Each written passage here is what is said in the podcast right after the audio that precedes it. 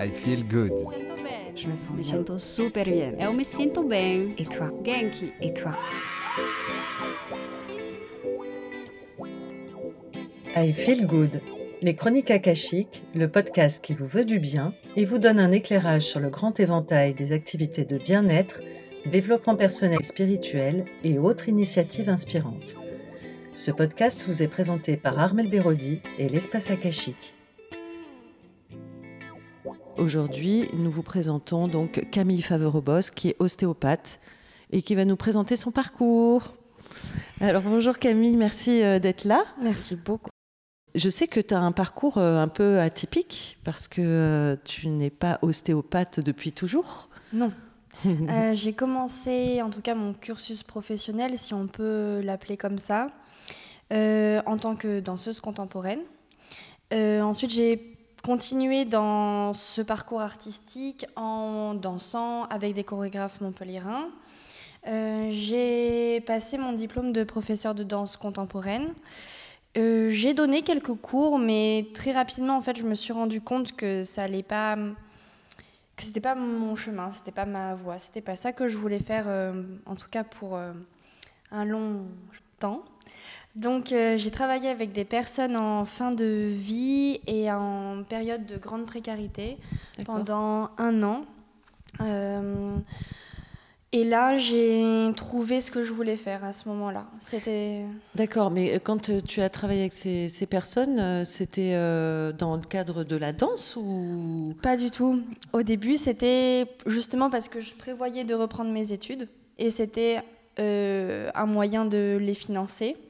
Ça devait être sur du court terme et en fait, euh, ça m'a beaucoup plu, même si c'était euh, extrêmement difficile.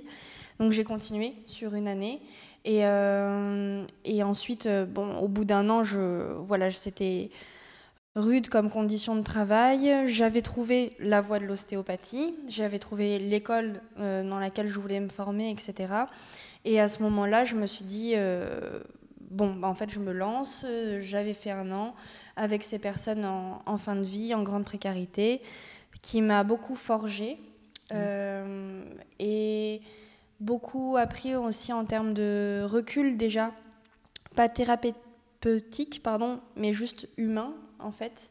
Et c'est ces différentes choses qui me servent encore aujourd'hui au cabinet. Euh, J'aimerais savoir revenir sur cette période de, de- de la danse. Mm. En fait, euh, déjà petite, tu dansais. Comment comment t'es arrivée à, à- à te lancer euh, professionnellement euh, dans cette voie-là? Je me suis jamais posé la question. C'était une évidence pour toi? Euh, bah, dans le sens où j'ai commencé la danse, je pense, à 3 ans et demi, 4 ans.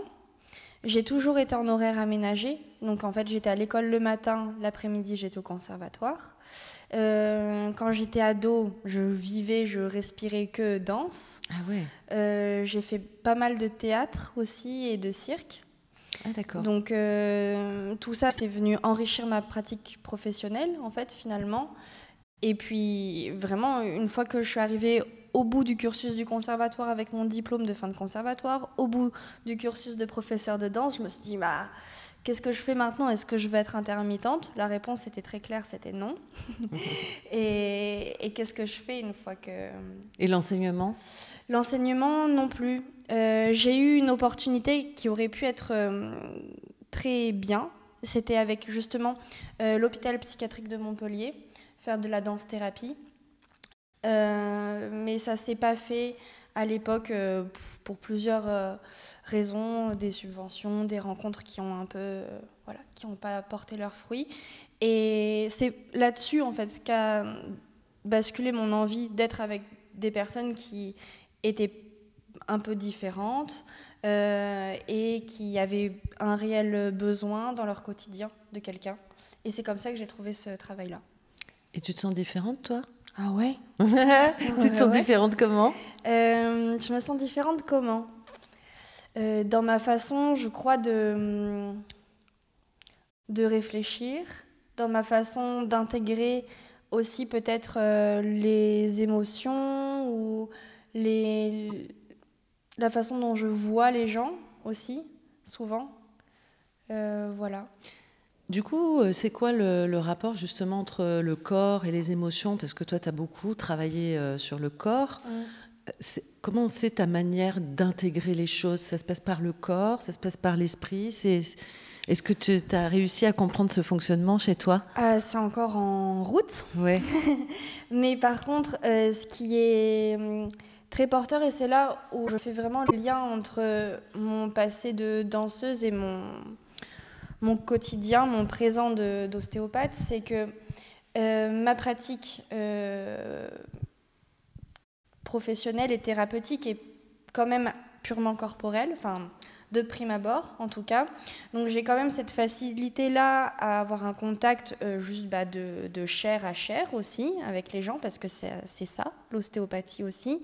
et puis il y a une fois que le corps est imprégné, en fait, c'est là où justement euh, l'esprit, par euh, tous mes savoirs euh, bah, des cinq ans d'études, l'expérience en cabinet, font que voilà, ça prend le relais et puis je viens poser, alors pas un diagnostic, mais juste voilà un, avis, un, un, état des lieux sur la personne que j'ai en face de moi. Et puis après, il y a tout ce qu'on ne peut pas, euh, on va dire, euh, ni intellectualiser, ni forcément palper. Donc euh, là, le champ émotionnel rentre également beaucoup en, en jeu à ce moment-là pour moi.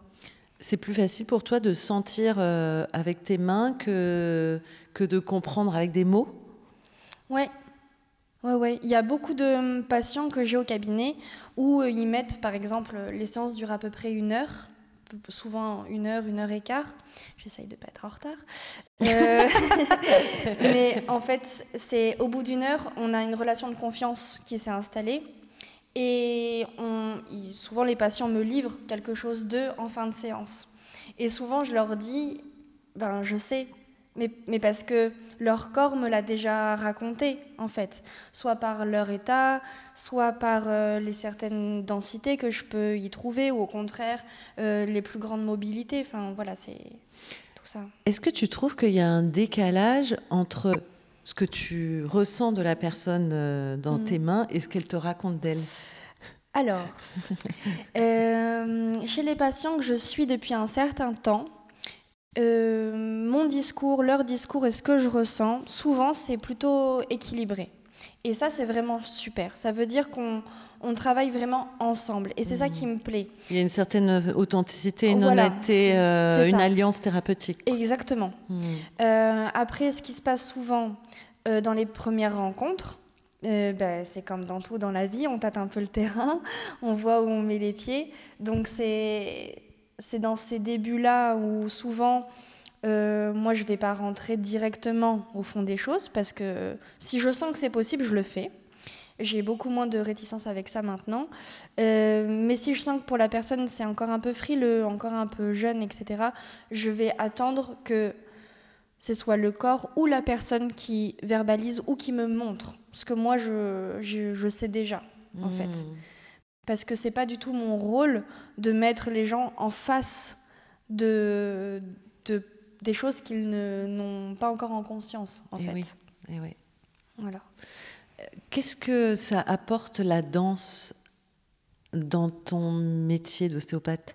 Euh, Alors déjà dans mes études, c'était fantastique parce que je regardais les, les pratiques et je les connaissais par cœur. J'avais besoin de les faire qu'une fois ou deux. Et puis, en tout cas, la gestuelle, je l'avais après ressenti, mmh. maturation. C'est comme une forme de danse, euh, d'être euh, les, le, les, gestes d'ostéopathie? Oui, on peut l'apparenter à ça. J'avais des professeurs qui disaient que pour qu'une hum, séance d'ostéopathie soit bien réussie, il fallait que ce soit aussi joli à voir. Waouh Donc en fait, tu danses avec tes patients Oui, un petit peu, ouais. On s'accorde, ouais. C'est de la danse ensemble, ouais. Ok. oui, c'est vrai, c'est plutôt juste de le dire comme ça. C'est joli, ouais. Oui. Ça donne vachement envie de faire une séance avec toi, en tout cas. en fait, on parle beaucoup d'ostéopathie. Qu'est-ce que c'est pour toi? Alors... Et comment tu pourrais le définir aussi pour le grand public? Parce que c'est vrai qu'on hmm. se rend, on ne sait pas forcément ce que c'est en réalité. Hein. Il y a beaucoup de vulgarisation à faire autour de ce métier, je pense, d'information euh, à faire et aussi de la collaboration avec ben, les consoeurs et les confrères qui ne sont pas forcément du métier. Je pense tout de suite aux kinés, aux médecins, et puis tout ce qui va être ben, pédicure, podologue, ophtalmo. Enfin, voilà, moi j'ai à cœur en fait d'avoir un, une pluridisciplinarité en fait. Euh, c'est ça aussi qui fait la richesse de, ce métier-là. Euh, après, euh, qu'est-ce que c'est l'ostéopathie pour moi réellement? Je dirais que c'est un moyen d'ouvrir des portes à l'intérieur du patient, qu'il en ait conscience ou non, mais dès qu'on a l'accord en fait du corps, moi j'y vais. Et c'est une fois qu'on a ouvert ces petites portes-là, alors ça peut être une porte émotionnelle, ça peut être une porte de euh, j'ai des remontées acides euh, depuis 20 euh, ans et puis, ben, en fait, c'est juste parce que j'ai eu un accident de voiture et en fait, j'ai une cervicale qui s'est mise en dysfonction. Alors, au niveau du système nerveux, ça énerve pas correctement. Il y a une restriction de mobilité. Il faut lever ça. C'est ouvrir une porte, en fait, ça.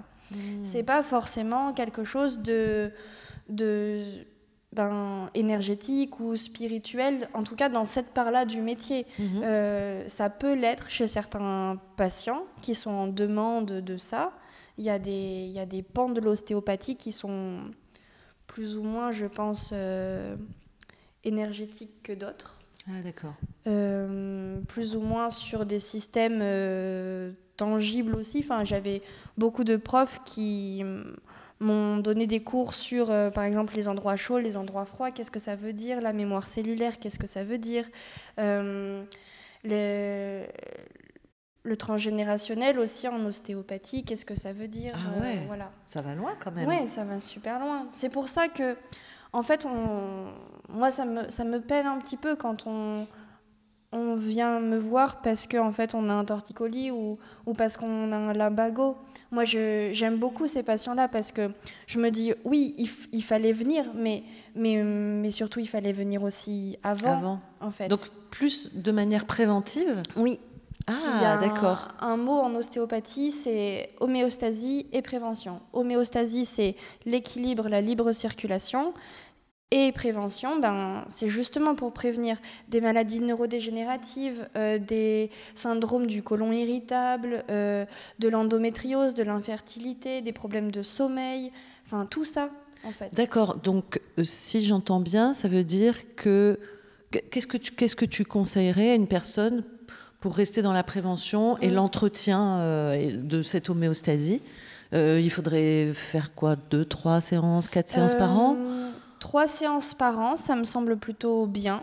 Si on est dans un bon équilibre, une bonne dynamique, si on a une pratique sportive régulière à côté, qu'on fait attention aussi à tout son système alimentaire, comment on respire, comment on dort, comment on est avec les autres, avec le monde qui nous entoure, c'est un tout en mmh. fait.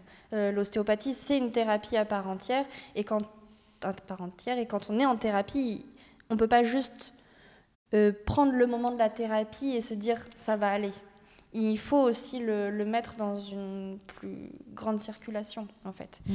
Euh, après, sur des maladies chroniques ou plus importantes, ça, peut m'arriver de voir les gens euh, un peu plus. La question qui tue, c'est quoi la différence avec les kinés? Oh, C'est pas c'est pas le même métier. Ah ben oui, je me doute, c'est bien pour ça que je te pose la question. Nous, bah voilà, par exemple. C'est très assimilé parce qu'il y a beaucoup de kinés qui sont ostéo, euh, donc. Et, donc euh, vous, vous savez très bien ce que c'est la différence, mm. mais.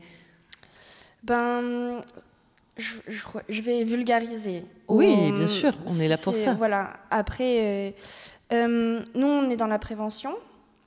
Le kiné, lui, va rééduquer finalement. Donc, euh, on va pas chez le kiné pour prévenir une entorse de la cheville, peut-être? Ça vient donc après. Voilà. On, est plus euh, dans la. Dans... Donc, dans la rééducation, dans, on, vient soutenir, par exemple, un travail euh, ben, qui a été fait avec un ostéo ou euh, après, par exemple, une opération de remuscler la sangle abdominale pour une hernie. Euh, on euh, fait une rééducation aussi du périnée chez une femme qui vient d'accoucher. Ça, c'est pas mon rôle d'ostéopathe de faire cette rééducation du périnée-là chez cette femme en particulier. C'est le rôle de, mes collaborateurs et de mes collaboratrices qui sont kinés. Et je, je choisis exprès ce mot-là de collaborateur parce qu'on ne marche pas sur les plans de bande des autres. Oui. Vu que c'est pas la même chose, on est juste complémentaires, ouais. Hmm. Et, heureusement qu'ils sont là et heureusement qu'on peut justement s'envoyer les, les, patients à chaque moment de leur vie. Enfin, moi, j'ai des patients avec qui, des fois, j'arrive au bout de quelque chose. Alors, ben, la force aussi d'un thérapeute, c'est de savoir dire, ben, là, c'est fini. Peut-être pour toujours, peut-être que pour maintenant. Il vous faut un psy, il vous faut une naturopathe, il vous faut un kiné, il vous faut... Euh, juste du sport, on verra, ou juste du rien. Euh, mmh. Voilà. Et toi, avant de faire ce métier, la notion de prévention, c'était déjà important pour toi? Euh, Alors, je ne l'avais pas tout à fait en tête, parce que moi, mon ostéopathe, c'était ma béquille quand je, quand je dansais beaucoup. Ah. J'y allais de façon très, très régulière, et c'est lui qui ben, me sauver un peu la vie quand j'avais des gros concours. C'est lui qui me. Quand je pouvais plus respirer parce que je m'étais bloqué une côte, euh, parce que j'étais tombée en dansant, par exemple, euh, ou que je m'étais luxé l'épaule, des choses un peu fortes, voilà, physiquement parlant. Ben, j'allais le voir un peu en, en, me disant bon, après ma séance, je sais que je vais pouvoir redanser. Je sais que je vais pouvoir rebouger. Je sais que je vais pouvoir re-respirer, redormir. Donc, c'était pas tant dans la prévention mais c'était dans le côté, il y aura un avant, il y aura un après. Hmm. Dans ce parcours-là de, danseuse euh, professionnelle, on peut le dire, euh, j'entends qu'il y, y, a quelque chose de tellement intensif que ça va tirer à, l'extrême. Ouais. Euh, c'est ça qui t'a fait un peu changer de, voix, de dire là, je ne suis plus dans le prendre soin dans cet extrême ou... Il y a un peu de ça, mais c'était pas tout à fait mm, au départ dans la relation à mon corps. C'était plutôt dans la relation à. C'était, j'allais plus à la danse parce que j'aimais danser, parce que je me faisais du bien, parce que je partageais quelque chose de fort avec les personnes avec qui je dansais. J'allais à la danse parce que j'allais bosser. Hmm. Et, et je crois que j'ai toujours voulu faire un métier dans lequel j'allais m'amuser, dans lequel j'allais prendre du plaisir, parce que quitte à avoir la possibilité de le faire, et je suis hyper privilégiée de pouvoir faire ça.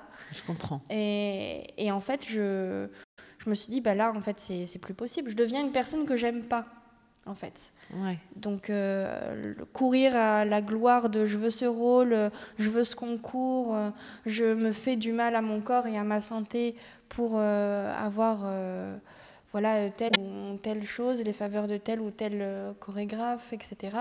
Bah, c'était pas c'était pas moi et puis après il y a tout le volet familial où je savais que être intermittente et être mère par exemple ben, j'allais pas pouvoir forcément faire les deux.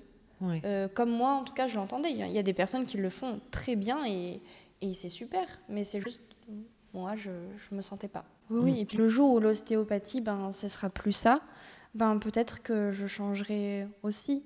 Parce que surtout dans la relation praticien-patient, si moi je, je, vais au cabinet en me disant je vais encore voir des gens et ça va être pesant, etc. Mais je peux plus faire correctement mon travail, en fait.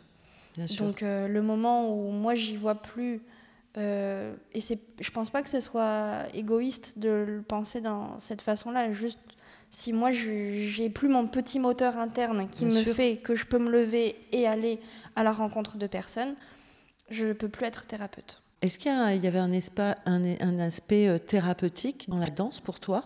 Oui. Qu'est-ce que ça t'a apporté? Euh, C'était mon défouloir un peu, surtout en danse contemporaine.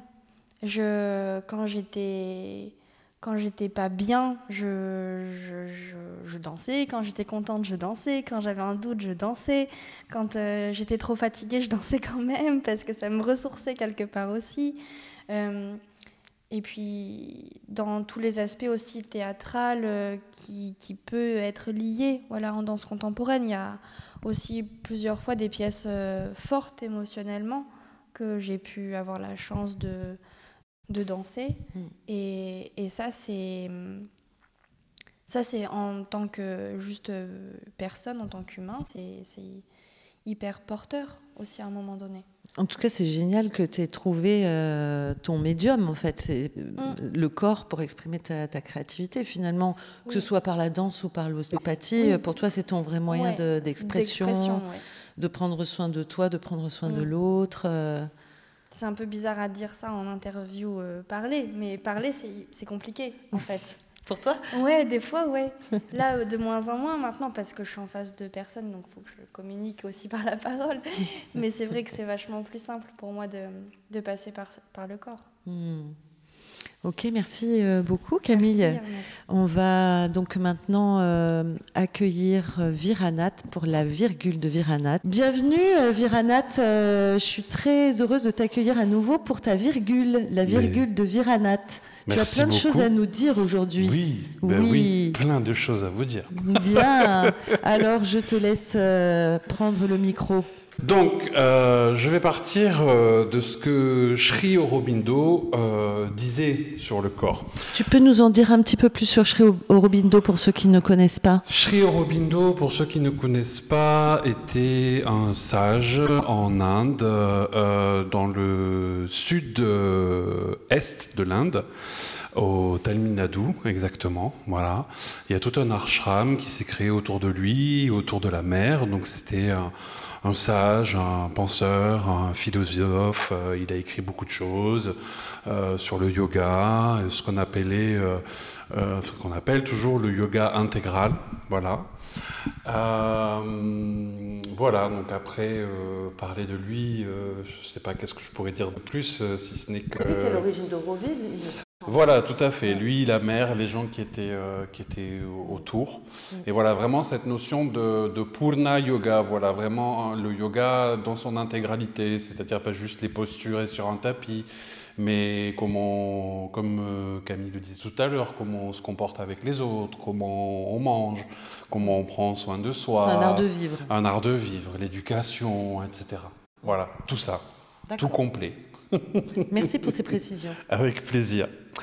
Et donc, euh, Sri Aurobindo, pour le corps, lui disait le corps est avant tout un corps énergétique, traversé par des courants énergétiques. Donc, c'est le prana qui circule, à l'intérieur.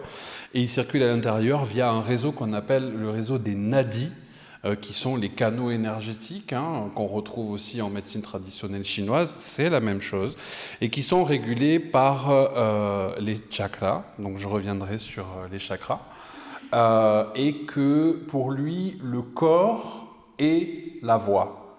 C'est-à-dire que sans corps, ben, il n'y a pas d'expérience, donc on ne peut pas faire grand-chose en fait.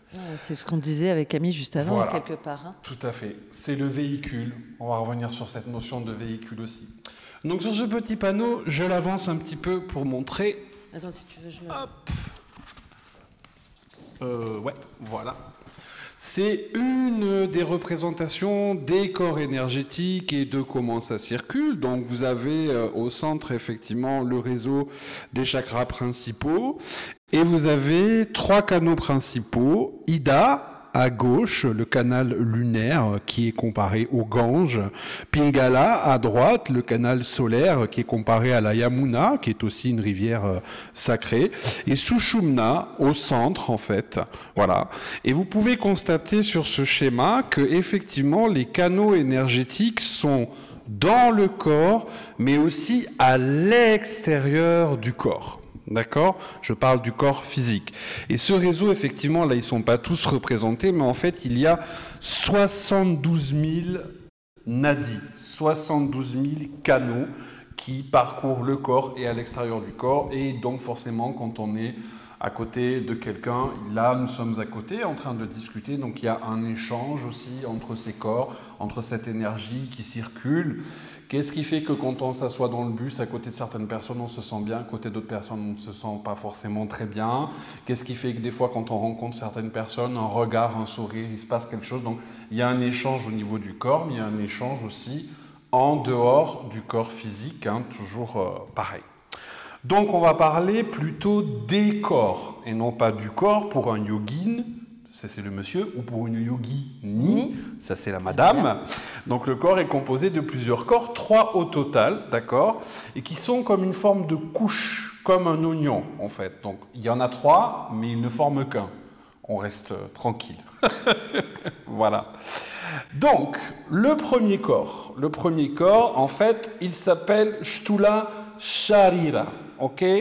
Donc c'est en fait le corps que l'on dit grossier. Non pas qu'il soit vulgaire, mais en fait c'est le corps, si vous voulez, physique, le plus dense de tous les corps. C'est aussi un corps qu'on appelle le corps de nourriture, puisqu'effectivement c'est la nourriture qu'on ingère qui fabrique cette matière euh, avec laquelle on grandit, euh, vieillit et beurre. Voilà. Donc le corps dit euh, de, nourriture. Il est donc composé exactement de cinq éléments, plus que dans la tradition indienne, dans le Samkhya, mais aussi dans l'Ayurveda, il y a cinq éléments.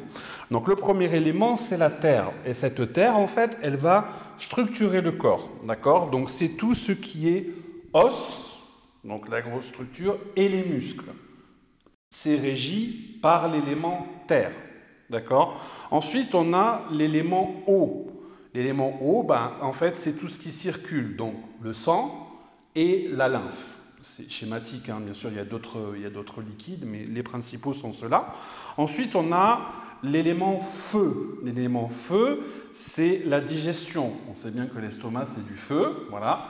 Donc c'est pour ça que souvent, quand j'explique aux yoginis pendant les séances, euh, ne buvez pas d'eau, puisqu'on est en train de réchauffer le corps, et que si vous mettez une eau qui est à température extérieure dans l'estomac, l'estomac va devoir prendre beaucoup d'énergie, ne serait-ce que pour remettre cette eau à température du corps. Donc ça va vous, vous plomber en fait dans votre pratique. D'accord? Donc on boit après la séance ou juste avant la relaxation. Donc c'est pareil, lorsqu'on mange, en Ayurveda, on ne boit pas en mangeant, on mange, on boit 45 minutes après. Parce que sinon, vous mettez de l'eau sur du feu, donc vous ralentissez votre digestion, qui est quelque chose qui demande beaucoup d'énergie au corps. Donc on respecte son corps, on attend un peu. Voilà. Ensuite, on a euh, l'élément air. Bon, ben, comme son nom l'indique, c'est tout l'oxygène en fait qui est dans le corps, qui est considéré comme un espace. Et ensuite, vous avez cette notion qui est la notion d'éther, le cinquième élément, qui est souvent euh, mal, euh, mal, traduite ou mal comprise. Quand on parle d'éther en, en, Ayurveda ou dans les principes du Samkhya, on parle de l'espace. Dans le corps, il y a de l'espace partout. Il y a de l'espace entre le noyau de la cellule et la membrane de la cellule, il y a de l'espace entre chaque cellule, il y a de l'espace partout, entre chaque dent, entre chaque partie du corps. Donc cette notion d'espace, on est composé de beaucoup d'espace en fait, elle est très importante. Donc voilà les cinq éléments qui euh, sont dans ce qu'on appelle le premier corps, le corps dit grossier. Ensuite, on a le deuxième corps qui s'appelle Sukshama Shaira. Donc ça, c'est le corps subtil, le corps énergétique. C'est ce que je vous ai montré tout à l'heure. Toute cette sphère en fait d'énergie qui circule, qui s'échange, etc. Donc, dans ce corps énergétique, on a trois enveloppes. Alors là, il va y encore y avoir du sanskrit. Ces enveloppes sont appelées kosha. D'accord? Donc, il y a une première enveloppe qui est faite d'énergie vitale, ce qu'on appelle le prana. Ce prana, c'est l'énergie qui est dans l'air. Encore une fois, on a un parallèle avec euh, la médecine chinoise qui parle de chi. En Inde, on parle de prana. Le mot prana euh, a donné le mot pneuma en, français, hein. donc c'est cette air, mais avec cette énergie, avec cette notion de circulation. C'est le mouvement en fait euh, énergétique, l'énergie de vie en fait, si vous voulez. Voilà. Ensuite, on a ce qu'on appelle un deuxième kocha qui est le mental inférieur. Alors, ce n'est pas une notion qu'il est inférieur par rapport à un qui serait supérieur, c'est-à-dire qu'il est moins bien. C'est juste le mental au niveau des fonctions du cerveau. C'est-à-dire, il y a un cerveau, il y a des infos, par rapport aux cinq sens que nous avons, que nous avons et comment on gère en fait euh, ces informations, tout simplement. Survie, euh, reproduction, nourriture, sommeil, etc. Voilà. Donc d'où le mental inférieur. Et ensuite, on a ce qu'on appelle le mental supérieur, troisième cocha, toujours dans ce deuxième corps. Tout le monde suit bien, c'est bon Prenez des notes. Hein et là, interrogation écrite à la fin.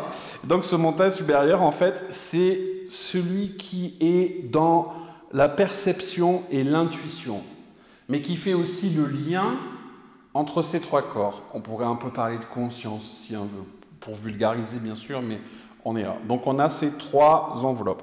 Et ensuite on a donc le dernier corps qui s'appelle le Karana Sharira. Donc c'est ce qu'on appelle le corps spirituel. C'est le corps de la félicité et de la joie. Parce que la félicité et la joie ne sont pas des choses qui sont à l'extérieur, elles sont en nous, c'est notre nature profonde, notre essence, c'est celle-là. Tout le reste, c'est du mental. voilà comment il voit un petit peu euh, ces choses-là. Et donc, pour euh, terminer et faire le lien avec euh, notre ami ostéopathe, on dit que l'incarnation humaine, c'est en fait un corps qui est comme un chariot, un carrosse, d'accord, dans lequel l'âme est installée et qui dit là où elle veut aller. Il y a un cocher qui est le mental en fait et qui gère ce qui se passe en face de nous sur un attelage de 4 à 8 chevaux, tous les textes ne sont pas d'accord, qui sont nos émotions. Donc le corps dans lequel nous sommes, dirigé par le mental, mais avec la force des émotions euh, dans ce qu'elles nous peuvent faire aller, ou stopper, ou ralentir, etc. C'est cette image-là. Et donc, comme on dit chez nous, qui veut voyager loin ménage sa monture. Donc, de temps en temps, eh bien, il faut aller chez le garagiste pour poser ce carrosse. Mais ce qui est important de comprendre, c'est que ce carrosse, il a un aspect mécanique au niveau des eaux, de la structure, etc. Donc merci aux garagistes que peuvent être les ostéopathes, mais ils ne sont pas que ça, parce que c'est un véhicule moderne. Il y a beaucoup d'électronique à l'intérieur. C'est très complexe. Donc il y a aussi l'aspect émotionnel, le parasympathique, le sympathique, comment ça se passe au niveau du mental, est-ce que je suis dans mon corps ou est-ce que je le fuis?